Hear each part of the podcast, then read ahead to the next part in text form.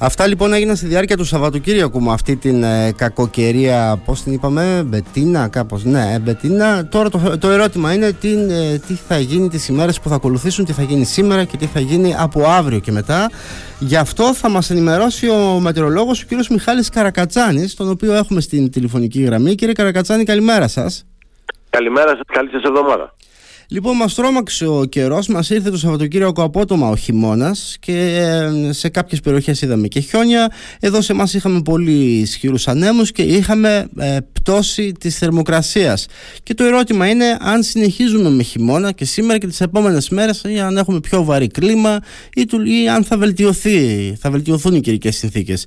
Ποιες είναι οι προγνώσεις που έχετε, ε, ζήσαμε το Σαββατοκύριακο που μας πέρασε μία από ένα από τα χαρακτηριστικά της κλιματικής κρίσης. Δηλαδή ε, από τις υψηλές θερμοκρασίες των 25, 26 και 27 βαθμών της προηγούμενης εβδομάδας και τους χειρούς νοτιάδες περάσαμε ξαφνικά σε μία φάση ε, άκρος ε, χειμωνιάτικη. Και θα σας έλεγα ότι ουσιαστικά θα ήταν, ήταν η είσοδος ε, στο, στο χειμώνα μιας και έχει ψυχράνει αρκετά η ατμόσφαιρα, η έλευση αυτού του χαμηλού βαρομετρικού, αρχικά με την ονομασία που είχε δώσει η Ιταλική Μετεωρολογική Υπηρεσία Αλέξης, ε, την, στη, στα τέλη της προηγούμενης εβδομάδας επηρέασε τη Δυτική, Κεντρική και Βόρεια Ελλάδα κάπου στην Τινησία και εξασθένησε δημιουργήθηκε ένα καινούριο χαμηλό βαρομετρικό ήταν αυτό το οποίο μας επηρέασε εμάς όσον αφορά το ψυχρό του μέτωπο στην Κρήτη με την ονομασία που δώσατε προηγουμένως.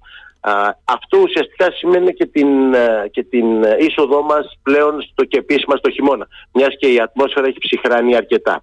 Πώς θα πάμε τώρα στη νέα εβδομάδα; Αρκετά πιο ήπιος θα είναι ο καιρός σε σχέση με το Σαββατοκύριακο το οποίο πέρασε με ανέμους πλέον από νότιες νότιο-δυτικές διευθύνσεις κυρίως από αύριο Τρίτη οι οποίοι νότιοι άνεμοι νοτιοδυτικοί θα διατηρηθούν καθ' όλη τη διάρκεια της εβδομάδας ανεβάζοντας ε, τη θερμοκρασία κοντά στα επίπεδα των 20, 18 με 22 βαθμών στα αστικά κέντρα.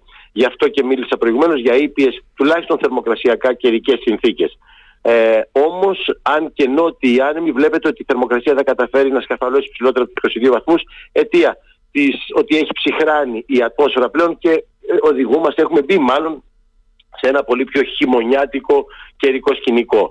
Α, δεν αναμένεται λοιπόν κάτι ιδιαίτερο αυτή την εβδομάδα.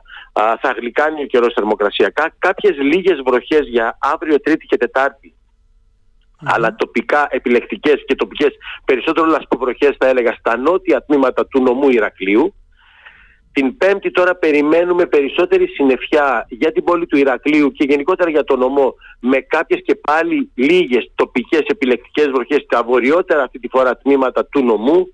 Α, πέραν αυτού δεν έχουμε κάτι άλλο σημαντικό να σημειώσουμε. Ουσιαστικά θα πάμε με μία εβδομάδα χωρίς βροχές με ήπιες καιρικές συνθήκες, πρόσχερα αυξημένη συννεφιά που θα εναλλάσσεται με μεγάλα διαστήματα ηλιοφάνειας και ανέμους από νότιες νότιο-δυτικές διευθύνσεις που δεν θα δημιουργήσουν πρόβλημα με εξαίρεση την Παρασκευή που μέχρι τώρα φαίνεται ότι οι νοτιάδες μάλλον που θα ενισχυθούν περαιτέρω αγγίζοντας τα 6 τοπικά και τα 7 μποφόρ.